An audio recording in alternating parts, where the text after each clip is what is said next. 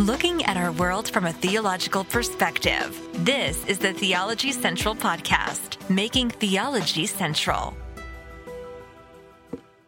Good morning, everyone. It is Tuesday, September the 6th, 2022. It is currently 9.05 a.m. Central Time, and I'm coming to you live from the Theology Central studios located right here in Abilene, Texas. Now, I don't know how things work for you, and it would obviously be foolish for me to try to claim that I even have any idea how things work for you, but I obviously know how things work for me. For me, when I find myself laying in bed late at night, early in the morning, there is one thing that happens every single time, every single time without fail because it's just the way I operate. It's just the way I am. And you have your own specific things that make you unique because as individuals, we are all unique. But for me, when I lay down at night, my brain does not stop thinking. It does not turn itself off. It just runs like at a million miles per second. It's just going and going, going. A million miles per hour. It just will not stop. It will not slow down. And there are things about that that I love because sometimes I'll find myself one, two in the morning laying there in bed and I'll be thinking about some you know difficulty of a of, from a with a biblical passage or a theological question. And i'll just be thinking about it and thinking about it and thinking about it. And sometimes all of a sudden after about an hour or so i'm like no oh, oh i think i've got it. I think okay now i think i understand. Now i think i know what i what you know i, I was doing wrong. I'll grab a notebook I'll grab something, start writing, you know, something down. I'll, sometimes I'll get out of bed and I'm like, okay, oh, okay. If we do this, if we look at this verse, if we connect this, if we consider the meaning of the Greek word, I'm like, I figured it out, right? Sometimes it, it, can be some, it'll be some issue going on, something wrong with maybe uh, some kind of equipment in the house, some, something. And all of a sudden I'll be like, oh, I know what's wrong. I figured it out. I figured it out. And all of a sudden I'll jump up and like, it's just crazy. But my mind will sit there and just, it will try to fix things, think about things, unravel things it just sits there. And again, there, there are things that's good about that, especially when it's two or three in the morning and I'm just sitting there trying to figure out something about a biblical passage or something about theology. That's wonderful. That's great. There are times where my mind is thinking about things. Well, I'm not going to talk about that live on the air. Let's just say I will realize, man, my thinking is horribly wrong. Why am I thinking about that? That's not right. That's, and, I, and then I, I mean, you know, I'm faced at two or three in the morning with the reality that yes, I'm still a sinner. I know you can sit there in self-righteous condemnation because you never have wrong thoughts at two or three in the morning, but I am a human being and very, very well, very much aware of my own sinfulness. So sometimes it's just painfully going, man, Lord, please change my thinking. Help me out here, okay? Sometimes uh, it's just I'm thinking about the past. Sometimes I'm thinking about the future. But my mind is always just moving and just going. So one of the things I try to do, and most of you know this who are longtime listeners of this podcast, is I, well, I mean, it's just a fact. I cannot go to bed in silence be, eh, be, eh, and I know you're like, no, no, no, you need to try to go to sleep with silence. I can't because here's the thing.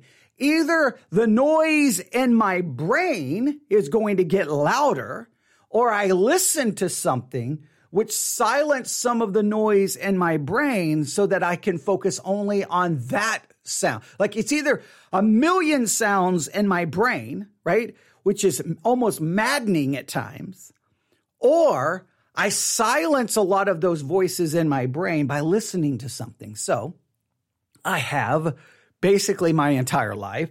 I go to bed listening to something. Now, some people think it's music, but I, I, can't really do music much when I go to bed because music, I, I, I analyze music. I take it apart. I'm such a, a lover of music that that I'll just that that can be that can be maddening. I am able sometimes to go to sleep listening to say hymns um, but lots of music, it's just, I have to analyze it and take it apart and consider the lyrics. So that doesn't really work. So I find myself going to bed a lot of times listening, obviously, to podcast or maybe to old radio dramas or something like that, where I can kind of focus in on that one particular thing. So I listen to a lot of podcasts at night. a lot. Sometimes it's sermons. The only problem with sermons is once again, I'll be like, wait a minute. What did they say about that verse? And the next thing you know, I'm wanting to get out of bed and, and grab, you know, Bibles and commentaries and start working on it. So sometimes that doesn't work well as either. I know it's complicated. Sometimes it's, I mean, there's times it's overwhelming to me but this is kind of just the, the, the, it's just my life. It's just the way it is. Some people don't understand it, but it's just the way it is. And it's probably, and it's another reason why I utterly despise sleep because it's just such, so much trouble. And not only that, when I'm laying there, one of the thoughts that I constantly have is, you, you don't know how much longer you're going to be alive. So why are you wasting your time laying here in this bed? You could be dead tomorrow. You could be dead the next day. Do you want your last 24 or 48 hours on earth to be spent sleeping? So yeah, it, it's just maddening. But this morning, laying in darkness, one word kept just bouncing around in my brain over and over and over and over again. And that word was tragedy. Tragedy. Now, tragedy is defined, according to at least one dictionary. This is the Oxford Language Dictionary. Tragedy, an event causing great suffering destruction, and distress, such as a serious accident, crime, or natural catastrophe. A tragedy is an event causing great suffering, destruction, and distress, such as a serious accident, crime, or natural catastrophe. Now, why was I sitting there thinking about tragedy at what, three, four in the morning, laying there in darkness? Why? Well, because I, I saw a podcast episode drop called Start Here from ABC News. And of course, I listened to it. And well, the episode today, Start Here, you should subscribe to the Start Here podcast by ABC News. Uh, it, that's how you start your morning each day with uh, some news. Well, this morning, the episode dealt with two very tragic things. One was the ongoing war in Ukraine. Okay, very tragic and all the destruction and the suffering and everything going on with the nuclear plant and just just a lot of I mean that that right there bothers me and disturbs me all the time. I know that for many, oh, there's a war going on in Ukraine and then we move on. But and that is kind of relevant to what I want to talk about. But they started the episode with a different tragedy, with a different kind of suffering. But here's kind of where my mind went. Yes, you have the tragedy itself. You have the tragic event itself. We're all very aware of the tragic event, right? You name it. And, and when, and when I think of tragedy here, I want to make sure I understand. I, I want to go beyond just those big public tragedies. I'm talking about those private, private tragedies in your life or my life. It can be something tragic like you suffered abuse as a child. Maybe you were sexually molested. Maybe you were raped. Maybe it was physical abuse. Maybe it was something like that. Maybe it was tragedy that you lost a sibling or or a, a, parent in death when you were young. It could be when you were older. Maybe it's the the, the destruction of a of a marriage that fell apart. Maybe it was a, a relationship that you destroyed. Maybe it's a, a a loved one suffering with addiction. Whatever the case may be, we all know this is one thing that is true. Yes, you have those national tragedies those global tragedies. We all know about those events, and sometimes they're marked on a calendar, and sometimes there's anniversaries of those events where everyone speaks about it. There's a memorial built. We know about that, but I'm talking about the tragedy that uh, that is a part of every single person's life. Everyone has stories of tragedy in some way, shape, or form. So, but I don't want to just focus on the, the, my thinking this morning wasn't on the tragic event itself. It wasn't on looking back at my life, remembering that tragic event when this occurred or this occurred or this occurred. I mean, I can, I can remember those, but it was more, my thinking was this. You have the tragedy. Then what? What is the aftermath of tragedy? What happens after the tragedy. So let me ask you this. from a biblical and theological perspective, because this is the Theology Central podcast, do you have a theology of what comes after tragedy? Do you have a theological way of thinking about what follows tragedy? Now, I think sometimes Christians, I can't say this, I, I, I don't want to say this in a, I can't be dogmatic about it, but I think in, in many cases, Christians are not very good at helping people after tragedy. We, we seem to think, hey, here's a Bible verse, here's this, here's, and, and, and it's almost like in some ways we just have to immediately move over it. But we know and move, move past it. But in some ways, tragedy always sticks with us in some way, shape, or form. It's not so easy just saying, moving on. It's like, it's not like, here's, you know, like right here next to me is a chair. Here's a chair. This is the tragedy. I'm like, okay, well, the tragedy happens. I'm moving on. And I get up and walk down the stairs over here in this room and just walk down the stairs and just leave the tragedy sitting up here. And it always stays here. And this room is just abandoned. I, I put, you know, a board over the door and the tragedy always remains up here and it will never follow me. It doesn't work there. I wish it did, but it always is with you in some way, shape, or form. So what is it? How do we handle the aftermath of tragedy? Now, obviously, you know, and you're probably thinking, well, what, what was that other story on the Start Here podcast? You mentioned the war in Ukraine. What was the other story? Well, we're going to work through about 12 minutes of audio here. And we're just going to hear. And as we listen to this report, I want you to listen to, to the words that kind of describe how what the aftermath of tragedy looks like for some of these from some of the people that are mentioned here and some of the people who talk. You can look at anyone's life. If you take five people, they all suffer similar tragedies and they talk about the aftermath of tragedy. You're going to realize that not everyone's aftermath looks the same. There may be similarities, but it's different because everyone, everyone is scarred and responds to that scarring in a different way. So, is there a theological way? Is there a biblical way?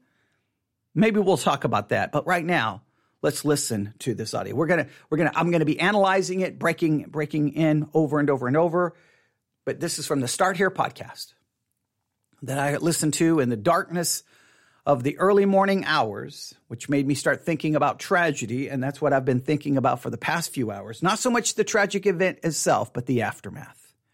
And this story, well, today, a lot of people are thinking about the aftermath of tragedy. Here we go. The last day of school in Uvalde, Texas was supposed to be on a Thursday, May 26th, earlier this year.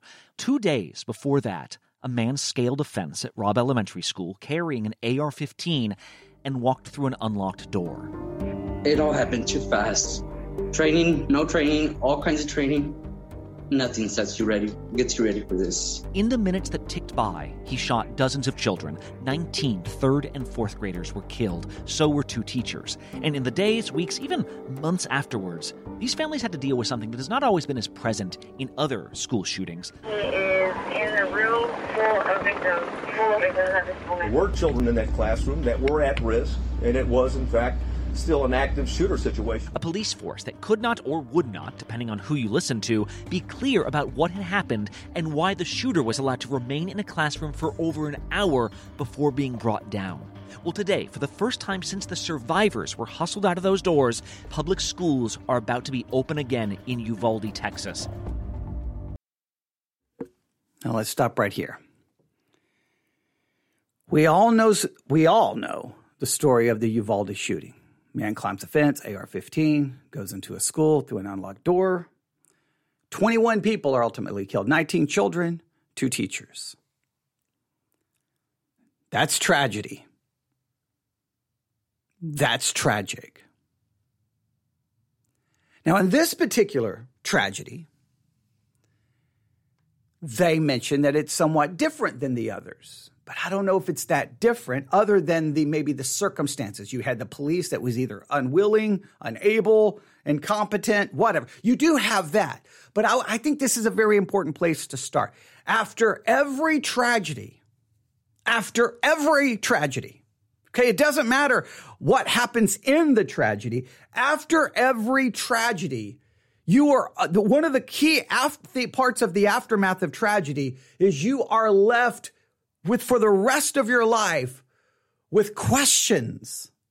You always are left with questions and the questioning, the questioning and the questions not only are they ma- are they maddening, in many cases you are left not only with the questions, you're left with no answers. There's always would, could, should, maybe, if I would, if this, maybe that, maybe that, maybe this, maybe that. What about this? What about that?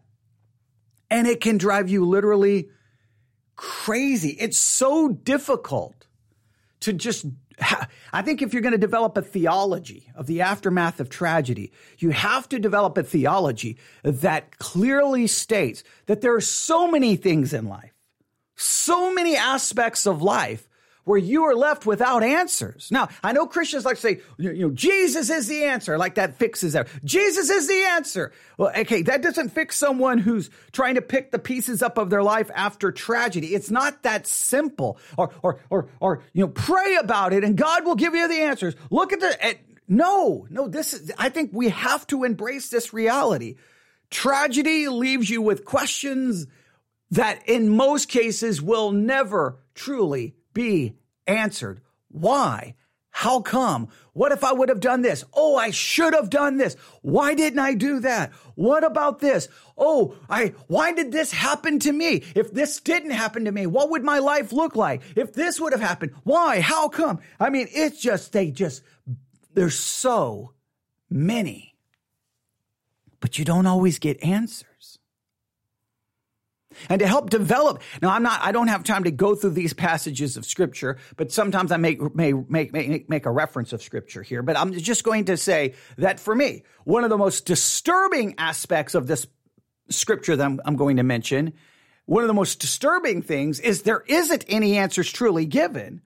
But on the other hand, one of the most comforting things about this part of scripture is that, well, there isn't any answers given. It's disturbing and it is comforting. You're like, how does that make any sense? It doesn't, but it's just the way it is. Let me explain. In your Bible and in my Bible, in the Old Testament, we read about a man named Job who was perfect and upright.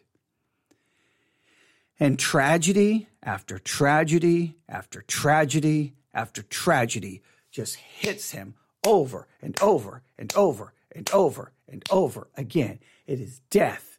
It is financial ruin. It is, it is painful physical situations. I mean, it is his own wife saying, curse God and die. I mean, everything about it is just, it's just tragedy, tragedy. It is tragic.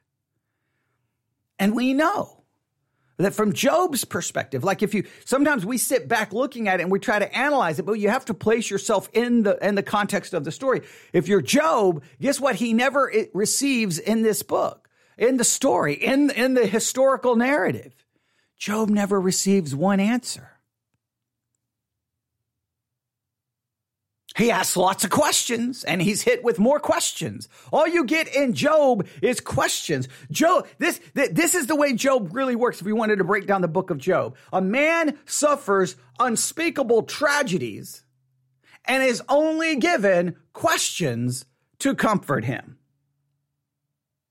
Or you could say this Job is a story of a man who suffers unspeakable tragedies, who is only given accusation and questions to comfort him in the tragedy. And, and I know some like, no, no, no, no. God was there. God was, God was there asking him. questions. His friends were there accusing. And in many cases, they did nothing but ask questions. If you, if you really think about it, if you, if you went from Job one to the end of Job, write down how many questions are put forth to Job. How many questions are somehow given to Job and either from his friends or from God? How many questions do you have? Now you think about this. Here's a man suffering all of these tragic situations and it's one question after another question after another question. Maybe there's not as many questions as I think. I know when God finally speaks to him, it's just one question, one question after another. I would have to go through all of the speeches with his friends. His maybe I think is at times his friends do ask Job questions, but in many cases it's just accusations. So I guess if you wrote down how many accusations are made against Job and how many questions, you have a you have a book of someone who suffers unspeakable tragedy, and all he gets from from everyone is accusation questions. Even even God just gives him questions. That's how tragedy works. Tragedy occurs, and you're just left with questions, not answers. So in some ways, it's disturbing that God doesn't give Job any answers. But on the other hand, it's extremely comforting because at least tells me that's how life works. That's how life works. Now, for some people, not having those answers it's, the, it, it's where they begin to unravel, or they begin to try to find the answers. They try to seek the answers. They try to find some way to create an answer so that they have some sense of satisfaction, some sense of help. And I think sometimes that is very detrimental to one's mental health. I think it's very detrimental to many things. But here in Uvalde, they're left with what? Why didn't the police do something? Why did this happen? What could have been done? Why, why, why, why, why, why? But in every tragedy, there's whys and how comes and why did this happen to me? And why, well, if I would have, if I, instead of going here, if I would have went there, I, that wouldn't have happened to me. If, if, if I would have made, if I would have, you know, whatever the case may be, there's always all the what ifs and how comes and shoulda, woulda, coulda, maybe. The aftermath of tragedy is always questions. But the reality is, may never be an answer. So theology tells me don't, don't expect, I think biblically, theologically, don't expect an answer. Now, the question is that, that that's just a fact. You're not going to get the answers. Uh, expect the questions, don't expect the answers, I should say. But here's the thing biblically or theologically, how I think the Bible would come into play here, and Christianity and theology would come into play here, of how we are to handle the lack of answers. I think there's a biblical way to handle the lack of answers, and there's an unbiblical way. That is something to consider. But let's go back and let's continue to listen to what these parents and everyone in Uvalde is facing, well, today.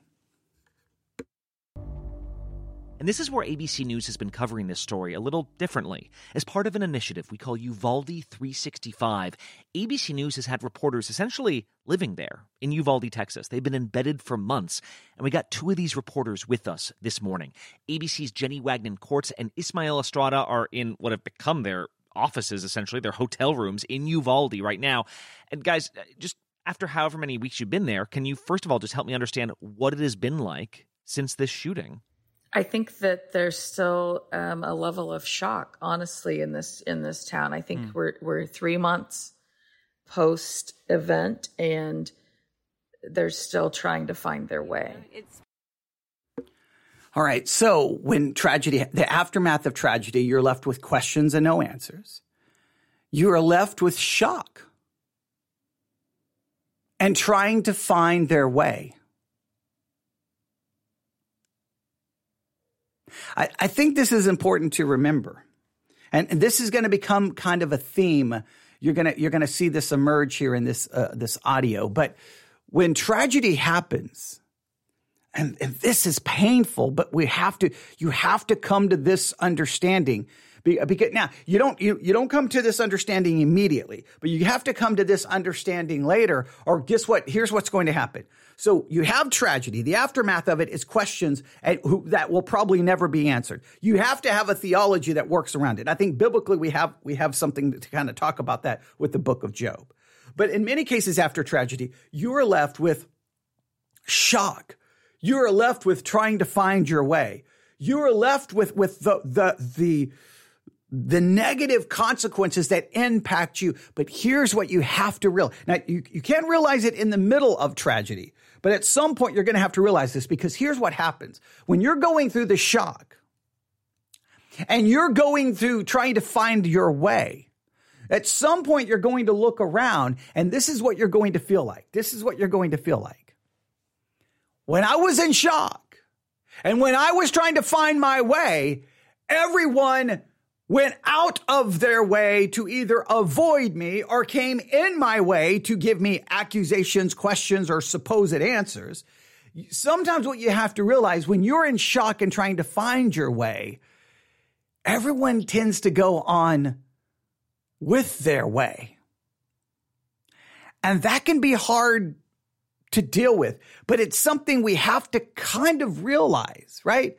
Like we we suffer the tragedy, we're still in it. Like we're in it, right? Because it's going to stay with us. But for everyone else, oh man, that was horrible, that was tragic.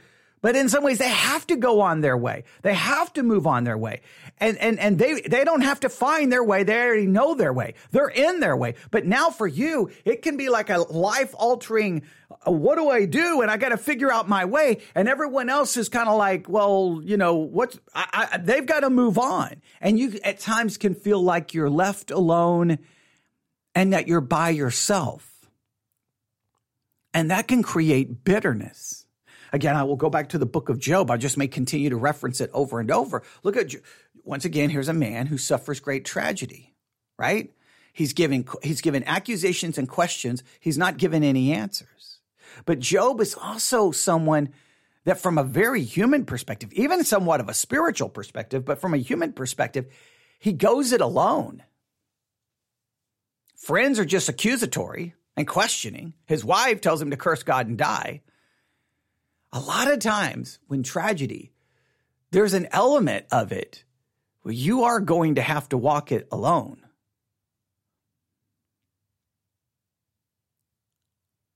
Because it's your tragedy.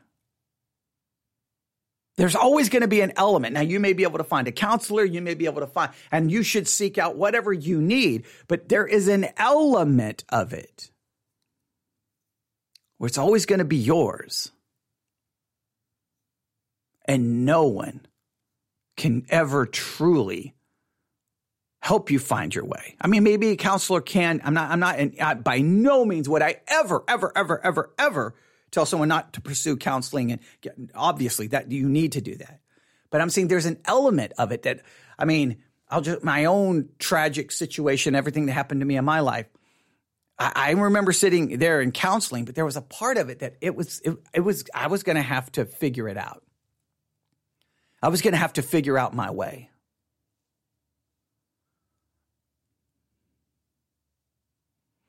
The aftermath of tragedy is questions with no answers. And the aftermath of tragedy is shock and figuring out your way. Where in a roundabout way, everyone moves on in their way. They move on with their way, and you're still trying to figure out your way. All right, let's continue to listen spelled E L I A H N A, and everybody kept adding the extra A in there, and I'm like, oh my god. I think most importantly, they don't want their children's name to be forgotten. Liana was a loving, caring, nurturing little girl. Like she was full of life. They want their names to be front and center, and I think they realized that early on that they had to be their child advocate. I think that's interesting. So that that some of them don't want their child's name to be forgotten. They want the spelling of the name to be remembered. They want everything about their child to be remembered.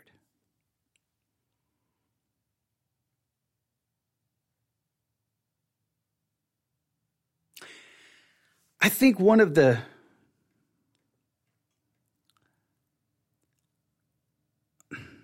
I think one of the difficult parts of the aftermath of tragedy is there's a part of you that always holds on to the tragedy. It, it, becomes a part of your identity. It becomes a part of who you are. And so sometimes you want it to be remembered. You want people to know it. But I think sometimes that can set you up for a very, very painful, painful, painful reality is no matter how much it's a part of you, no matter how much you may hold on to it, no matter how much you may want people to know about it, you care about it more than anyone else does. I know that sounds horrible. I know that sounds cruel, but I, I, I just think when dealing with the aftermath of tragedy, you have to deal with certain realities of it, right? I mean, I can get in my car and I can drive to the Buffalo Gap Cemetery and walk up to my mother's uh, headstone, walk, walk, walk over to her gravesite no matter how much that's always that tragedy is never going to go away from me. It, it's always going to be in me. It's always going to be a part of me. And I do talk about it because sometimes maybe I do want people to know. Maybe I do want some people to know that tragedy. Maybe that tragedy stamped itself so much on my life that I still have a tendency to talk about it, especially when I'm using illustrations because, well, it's the tragedy I know. It's the tragedy that never leaves me. So there's some part we wanted to remain alive, but sometimes we have to realize that most everyone else, they don't really care. And that's horrible, but you have to come to that realization. Oh, they may say, Oh, I'm so sorry. Oh, I, I, I, wish that never would have happened to you. But five seconds after, they've already moved on because but you can't expect it to be i think this is one of the aftermaths of tragedy is you come to the realization that it's never your tragedy is never going to be their tragedy. It's always going to be your. It, it becomes a part of you. It becomes a part of your identity not anybody else's. It's not their tragedy. It's not their identity. And this can make you feel very alone and very isolated. Because nobody else gets it. Nobody else understands. Where see with, with trauma you, you go through these like the, the, all of these things are very much a part of it right? You're left with questions and no answers. You're left with shock and trying to figure out your way when everyone else has already moved on with your way. And then you kind of realize that in some cases you try to cling to the tragedy. You're like this tragedy is right here. I, I want people to know it. I want people to remember it. And a lot of a lot of people who suffer tragedy this becomes like their life's work they they want to they want you know to to do everything they can to to say that we're we're not never going to let anyone forget. We're never going to let anyone forget. I think after 9/11 wasn't that a common theme each year? Never forget. Never forget. Man, people have forgotten. And even if they remember the event, it, it's it's nothing anymore. It's it's it's some just words in a history book. But for you, the individual, the tragedy is not words in a history book. It's real. And this can make you very isolated and make you feel very like, where, where is everyone else?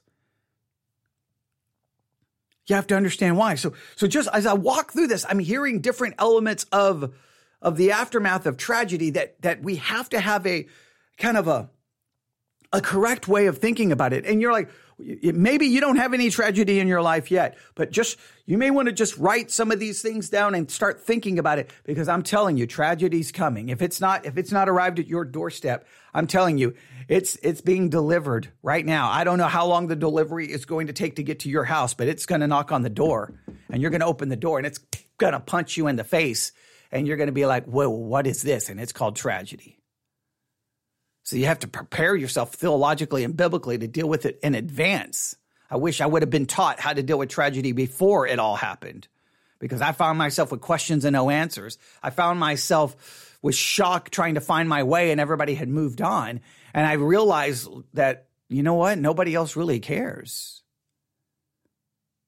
And no matter what I want to, to remember of it, it, it doesn't matter. And I think some people want everyone to remember. I think some people would rather no one talk about it. I think, I think there is always unique, different ways people handle it. But in this particular case, many of the parents don't want their children to be forgotten. I, I, I just, I just have to let the, I, I just, I mean, I would never tell the parents this, but here's the reality. They are going to be, not by you, but all the people who, no matter how many memorials you put, no matter, no matter what you do, their names are just going to be, I mean, Give me the names of the children who died in Columbine.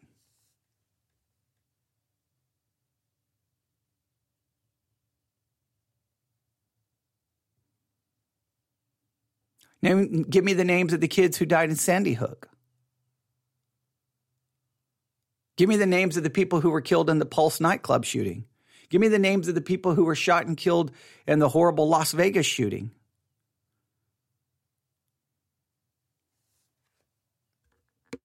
Everybody knew her as the softball player because that's the picture that they used whenever we couldn't find her or anything. So I wanted to keep her alive like that, like that's who they knew her as. And um, the murals, these beautiful murals, are going up all over the city, and um, the families will come out and watch as as their child's mural is being painted and they'll start them usually the in the evening and they'll take a projector and they'll project them onto the wall and kind of sketch out part of it and the families will stand there in the dark you know just almost all night watching them start this process. And they're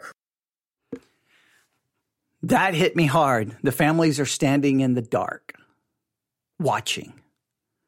The aftermath of tragedy is you find yourself in the dark watching everything else go by. But in this particular case, they're watching the, the, the, the you know, image of their child being painted on a wall or wherever they're, they're, they're creating uh, the, the different forms of art but to try to keep the, the memory of these kids alive. But I'm telling you, a picture on a wall doesn't really keep the memory of your child alive, no matter how much you want it to, no matter how much you long for it to. It, it, Everyone else moves on. It's always going to be inside of you. I, I, can I can drive any. I, I live I live here in Abilene, Texas, and of course most of my uh, now some of my childhood occurred here in Abilene, Texas. But uh, let's just say if I start here in Abilene, Texas, like okay, this won't mean anything to you, but just just for the sake of this is just a part of the aftermath of tragedy that you have to be prepared for. You have to be. Yes, you're left with questions and no answers. You're left, you're left left with shock and trying to find out your own way, and, and you you are left in a in a world where you're trying to cling to it and, and, make everyone remember, but everyone just forgets. But let me just explain this. All right, in my ch- in my memory as a child, there's certain places that I have vivid, vivid, vivid, powerful memories, and then there's other places for some weird reason I don't have as many memories there. So if I was I, I, lived on a street. What was the name of the first street? Popular Street, I think it was the name of Poplar. Poplar. I, I, don't remember what it was called. I think that's where when I came home from the hospital. I think that's where I first went. I don't remember where the house was. Don't know, and of course can't ask anyone because everyone is dead. Okay, but but I, I so I don't remember that one. But I remember Russell Street. That's the street I lived on when I went to kindergarten that uh, I, I, rode my bike in kindergarten from uh, Russell Street to where Fair Park Elementary was, which is a pretty good distance. And I, re- I just remember everything about that neighborhood, riding my back bike around that. I just have these vivid, vivid, powerful memories uh, from that time. Like just they will not go away. But I can drive over to Russell Street right now, right? I, I, I don't know. I don't even know if it's the maybe it's the same house. I don't know. Uh, but the whole neighborhood looks so drastically different than it was when I was a kid. And someone, some ways, that's a little saddening, right? I look at it, I'm like, man, I wish I could see it like it was when I was in kindergarten, right? It's a little saddening. I can drive past the school, uh, but the school's no longer a school. It's just ev- everything about it, it's gone. But that's the way life works. But you know what? Nobody cares that my mom or dad lived in that house. Nobody cares. Nobody cares that I have vivid memories. I ever went there. They don't know who I am. They don't know who my mom and dad was. Gone. I can, I, then I spent a good portion of my life, Buffalo Gap, Tuscola, Texas. No one there remembers my mom or dad. Nobody cares. They came, they went. No matter what I could try to do to keep their memories alive, nobody cared because they move on. That, that's the way it works.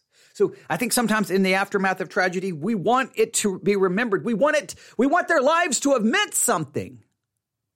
But I think one of the very important things about dealing with the aftermath of tragedy is realizing that we're here, we're just gone. And, and the Bible kind of tells us that. We're just like a vapor. We're just like a mist in the morning that's there. And as soon as the sun comes out, it's gone. We're a vapor, it's gone. And that's, that's even in tragedy, those we love. Now they live with us, right? I can drive past all of those places, right? And guess what? I can remember, oh, there there. I, I can remember, nobody else cares. I can walk into any of those same places. They don't, they don't remember my mom or dad. They don't, they don't remember anything. That's a painful part of the aftermath of tragedy that we have to have kind of a biblical theology. And the Bible seems to scream at us you are here and you are gone. So all that really matters is the eternal not the temporal, because the temporal was never designed to last anyway. It's all going to burn up. But man, when tragedy happens, we it just we want the tragedy to mean something. We want we want the the the, the we want something to la- we want something to be remembered. But I think we have to look in a different perspective. Let, us see what what else they have to say here. Crying, they're laughing. Happy time because you know I'm gonna be able to come and see her, and then it's like sad because look at all that you know everything everybody's doing it's like it's amazing it's a blessing but for the reason they're doing it you know like because you know of our kids you know we no longer have them and so that's been a really healing it's an incredible healing process that we've been able to witness in this town. And then there's that word. After every tragedy we talk about the healing process what does that mean? What is actual healing from tragedy? What does that actually look like? We could talk about that, but let's press on. And Ismail, I mean, you basically got to Uvalde on the day of the shooting and essentially never left, right? What has it been like for you to watch this play out? Yeah, it was um, it was unlike any other shooting I've covered before. Unfortunately, we cover these shootings far too often. So something was very different about this town. At first, it was an immediate outcry because there was um, a sense that they weren't getting the exact truth from the police. Hmm. And in the days and weeks ahead, y- we started to see from the families a need for accountability. You guys don't care squat about these families. It's city council. It is uh, school board hearings. You are not going to sweep this under the rug. So they are calling for accountability. And at times they're calling out people by name saying, You know who I am. You know what I do. You know who these people are. And why are you so silent? It, it's amazing um, when you see it just how, uh, how much tension there is in these meetings. You messed up. And you don't have the audacity to say we messed up and Arredondo's gone. Out of here. And on the flip side of that, this is a heavy law enforcement community. DPS has been here, Border Patrol is here, County Sheriff are here, Uvalde Police. I mean, you can't go anywhere without seeing law enforcement in this town. Uh, everywhere. And, um, you know, I've been in the grocery store. Somebody walks up to a man and starts yelling at him in the grocery store saying, you know, you're a cop. You need to quit. Turn in your badge. Wow. You shouldn't be a part of this police department. And this is just, you know, this is a man that's going to go for groceries. And so we've been like in feelings are just that raw, even in unsuspecting moments. Feelings are absolutely raw. And another aspect of the aftermath of tragedy is anger. Anger. That's me dropping my pencil. I apologize.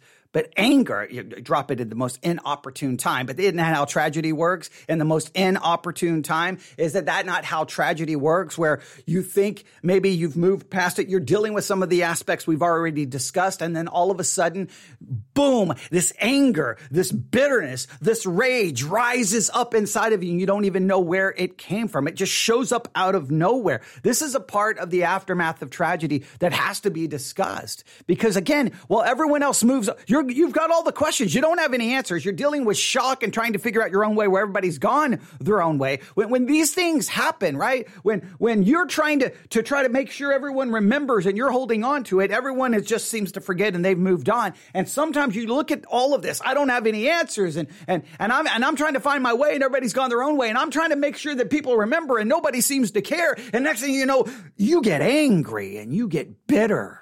And that can be so destructive. It's understandable, but it's destructive. And the Bible does have much to say in regards to this subject about putting away bitterness, putting away wrath, putting away anger. It's easy to quote those verses, but man, it is so difficult. We want accountability.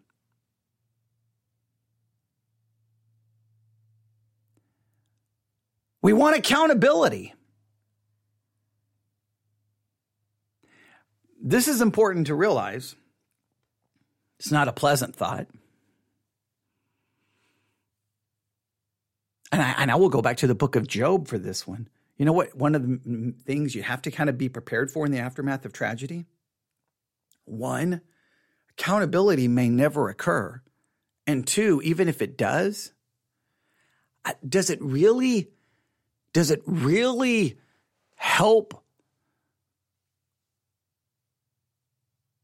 you move past the tragedy? Maybe it does. But I know this in the book of Job, is there ever accountability for his tragedy? Job doesn't ever have, have, get any, he doesn't, he never finds out, well, God was doing this or, and he was using Satan and it was, he's never given any, so there's never any accountability in the mind of Job other than all of this suffering happened to me and I don't know why. Sometimes in tragedy, you just got to be prepared. There won't be accountability, but you can't allow that to create anger and bitterness in you.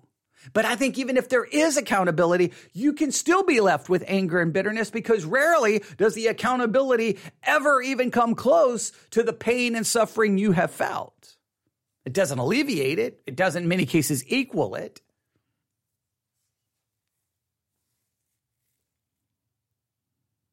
But I can understand the desire for it. But there, there is anger. There, the emotions are raw there in Uvalde, and I can understand why.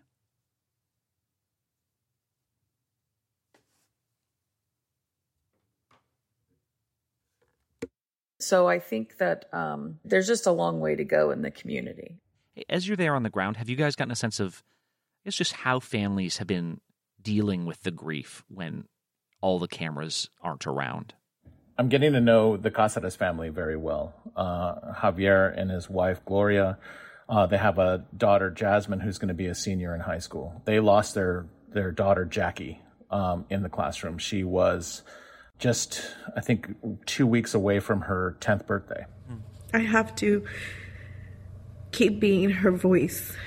It's like I have to. We made her a promise and and we promise. I promise that I will fight for her the rest of my life. Um, and now they have. I think one of the aftermaths of tragedy for some, the tragedy becomes their cause. I'm not saying there's anything wrong with that. For others, it does. They don't. Not only is it not their cause, they don't even want anything associated with it. Which, which right there is, I think, is very important, and and and, and Christians need to know this because Christians tend, tend tend to forget this, but for all of us tend to forget this. Whenever someone suffers a tragedy, don't place upon them what you think they should and shouldn't be doing and how they should be handling it and what re- emotion they're supposed to be saying and what they're supposed to be doing. There's nothing more that ticks me off about sometimes the Christian world is like, well, if they were, if they really felt bad, they would do this or you, you don't ever speak into someone else's tragedy ex- with an expectation of what they should and shouldn't be doing. Now you want to help them handle it biblically, but within that biblical framework, there's, you got to let them work through it because everyone handles tragedy in a different way. But for some people, the tragic event, the, the tragic situation becomes their cause. It becomes some, so much a part of their identity that the rest of their life is dedicated to that, like trying to end it, whether it's gun violence or trying to end it, whether it's cancer. And, and, and there's nothing wrong with that. But that, that is a part of some people's, um, That's part of the aftermath of tragedy for some people. There's 21 of them who are becoming a family of their own. And um, what we're what I'm witnessing is that when they're together, they're able to let their guard down a little bit. They're able to enjoy each other because they've all been through something, and they can actually feel like they can take a breath. It is a comfort. It's a comfort knowing that I'm not the only one that feels the way I feel. You know, it's a comfort knowing that I'm not the only one that is fighting for our children. I'm working closely with the Rendon family. Justin is the captain of the football team who's wearing the number 21 jersey this season. Uh, it made it a little bit more special that, you know, he was selected to be number 21 to represent the lives that were lost on uh, May 24, 2022. 21 is now a very special number in this community. You see it everywhere. You see it in storefronts. You see it on car bumper stickers on, you know, sh- the sleeves of shirts. Like 21 is just, it's, it's a forever a sacred number here. Boom, extra point. Let's go, let's go, let's go. You know, on Friday night, this past Friday night, we had the first home football game. Nine at the 20. Right here. Sebastian, you're up. For the past three months, this whole city has been caught in um, anger, frustration, anxiety. They didn't know how to smile. All of that was kind of getting stripped away, and people were back to just normal life. To I want you to think about all we've been through. And I, I'm talking about everything. I'm talking about from a coaching change to the pandemic to the tragedy. Everything we did is pointing to right now. It was a sold out crowd of 5,000 people. This town hasn't seen that in years. Just don't, no, no, this is my own personal, my own personal struggle. I, I, I do get upset when tragedy is used. You know, okay, eh, that all, tra- all these tragedies have led us to this moment right here to play a football game. We've got to go win for the tragedy. I, I, that, that, oh, that dry, oh, that, that, that cheapens it to me. That cheapens it to me. But I guess what you're seeing is people, people do lots of, they cling to a number. They cling to, to so many different things. And, and I'm not here to say what's right or wrong about that. I, I want us to think about trying to develop a theology of tragedy uh, or a theology of the aftermath of tragedy. I really want to focus on the aftermath, not the tragedy itself, because there, there's all these things we have to work through. And I've already mentioned a bunch of them. And hopefully you're already thinking about this as well. But I want you to think about it like, what is the right biblical approach? A lot of this just, I, I, it's just maybe the things human beings turn to. I, I, don't, I'm not here to condemn that as long as it doesn't violate, obviously, something scriptural. And there was a lot of excitement. There were some families that were planning on coming, and then they um, were having anxiety about it once Friday rolled around. It was just the, the, the thought of, you know, interacting with big groups of people, especially when it's a, a really celebratory moment. Oh, so some of the parents just decided not to go then. Just it felt too intense. Yeah, I think um, you know what we're seeing is a, a, town moving on, and the families are kind of they're they're they're not able to. Wow, that was the line that really just made me want to talk about this today. Is the families see a, a town, a city that's moving on, and they're not able to. That's the one thing about tragedy is everyone else moves on. We've already kind of talked about this a little bit, right? We kind of talked about like, you're you're in shock and trying to find your way. Everyone's moved on. You're trying to keep the memory alive. Everyone else has moved on. You've got questions, eh, no answers. Nobody, everyone else has already forgot the questions and they don't care about the answers. And you're like, well, what about me? I'll I'll never forget. Eh, now, many of you know, many of you know my story. My mother died. I wasn't living at home because of all the problems in my family. My mom died. I, I'm in I'm in high school and um, uh, in, in November, I took a gun and tried to kill myself. Wanted to die. Ended up in a. I, I, my my options were basically jail or a psychiatric hospital. Went to a psychiatric hospital for eight weeks and you get out of that psychiatric hospital. Now, in the psychiatric hospital, time stops, time stands still. Like whatever, whatever is happening outside of the walls of the hospital, you're you're almost completely oblivious to. It's just like it's it's such a surreal experience. But when I came out and you enter back into the world, you realize everybody else has moved on. And you've spent eight weeks trying to process the tragedy. You've spent eight weeks trying to process a lifetime of tragedy and abuse and all the horrible things and crazy things that happened in the hospital with, you know, my, my mom's sister, her daughter came to the, to, to the psychiatric hospital with a bag of pills claiming my father killed my mother. I mean, it was just a crazy experience of everything that happened in, in there. Just nuts, everything that happened. You get out. In some ways, you, you haven't moved on. You've spent eight weeks in intense discussion about it, and everyone else has moved on. I walk back into school, everyone's moved on. I mean, they've had eight weeks, man. They, they, everyone else has forgotten about it, but everyone kind of looks at you like, what's your issue? And when everyone else moves on, you're kind of like, wait, no, you can't move on. My mother died. I tried to kill. Why is everyone moving on? but it's just the way it is.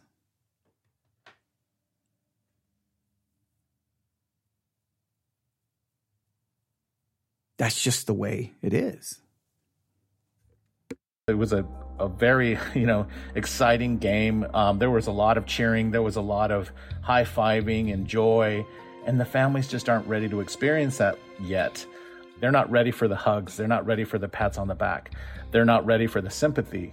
Um, and it's very understandable because this town is moving forward, but they're kind of left behind. Have these families been thinking about specifically the first day of school? Is that a thing that comes up that seems like whether it's scary or whether it's inspiring? Does that is that loomed large as a moment here? Yes, definitely. Um, with the Cazares family, Jasmine is going to school today. Right. Can you get back to normal? I don't think you ever really can. You can get close, but I don't think anything's ever going to go back to normal. Um, she has been thrust into activism. She hasn't had her normal summer. And now suddenly she's faced with the reality of life getting back to somewhat normal. Um, and for Gloria, the mom, she's now having to deal with it. The, one of the big firsts that she talks about, uh, which is, this will be the first time she's not sending Jackie to school. It's all the first that we're having to do without her. The first day back to school pictures, those were one of her favorite traditions. For Javier, Now I'm going to stop right there. And I know you're like, I want to hear the end of that. Please look up the Start Here podcast, ABC News. You can fast forward to 10 minutes and 36 seconds. Or what I would really challenge you to do is listen to that whole report. It goes on for about another three minutes. Listen to it all in one sitting just to just to kind of go back through your own thoughts about tragedy and the aftermath of tragedy, not just the tragedy itself. There's been so much discussion about the tragedy, but what happens, everyone moves on, right? The tragedy occurs and then the news cycle moves on, everyone moves on. So I really love the fact that they at least came back to this today to bring this up, but it made me think about what is our theology uh, dealing with the aftermath of tragedy? just ensure that you realize that every individual is going to handle tragedy different and they have to be given the grace and the mercy to work through it in their own way. Everyone's different. There's not a one size fits all.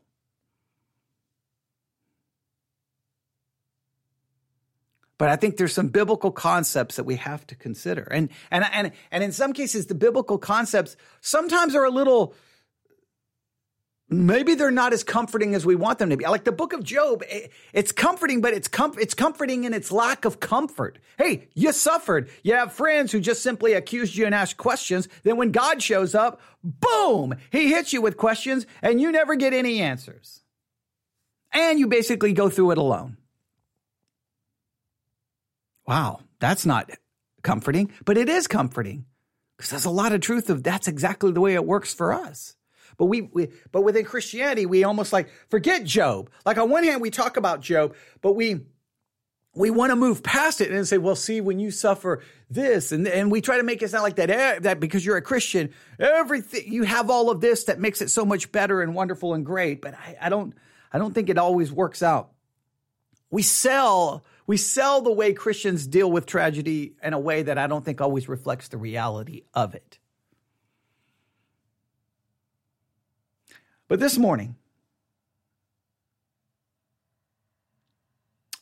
just think about tragedy and its aftermath and just ask yourself do you think you have a really good grasp on the aftermath of tragedy and a good theology about it? There's far, uh, there's like a million things I'm not saying, but in some ways I don't want to say because I kind of want to just leave it right there because you know I love to do that. So I'd love to get your thoughts and your feelings about tragedy and the aftermath of it. You can email me newsif at yahoo.com, newsif at yahoo.com. Please look up the Start Here podcast. That is the episode from this morning. You, you'll want to listen to it uh, about the back to school in Uvalde. And then the next section of that episode deals with the war in Ukraine. And uh, you'll definitely want to hear a little bit about that. The whole episode is, I think, uh, maybe about maybe about uh, maybe about, about 25 minutes, I think, is, is how long this morning. But the, the part about Uvalde is about 13 minutes. And you definitely want to hear the end of that. And because uh, I think there's some, I, I, just, yeah, listen to it all and uh, let me know your thoughts. All right. Thanks for listening. We'll be back later with more live broadcasting coming to you from Abilene, Texas, and the Theology Central studios, where we try to make theology central to everything, including the aftermath of tragedy. God bless.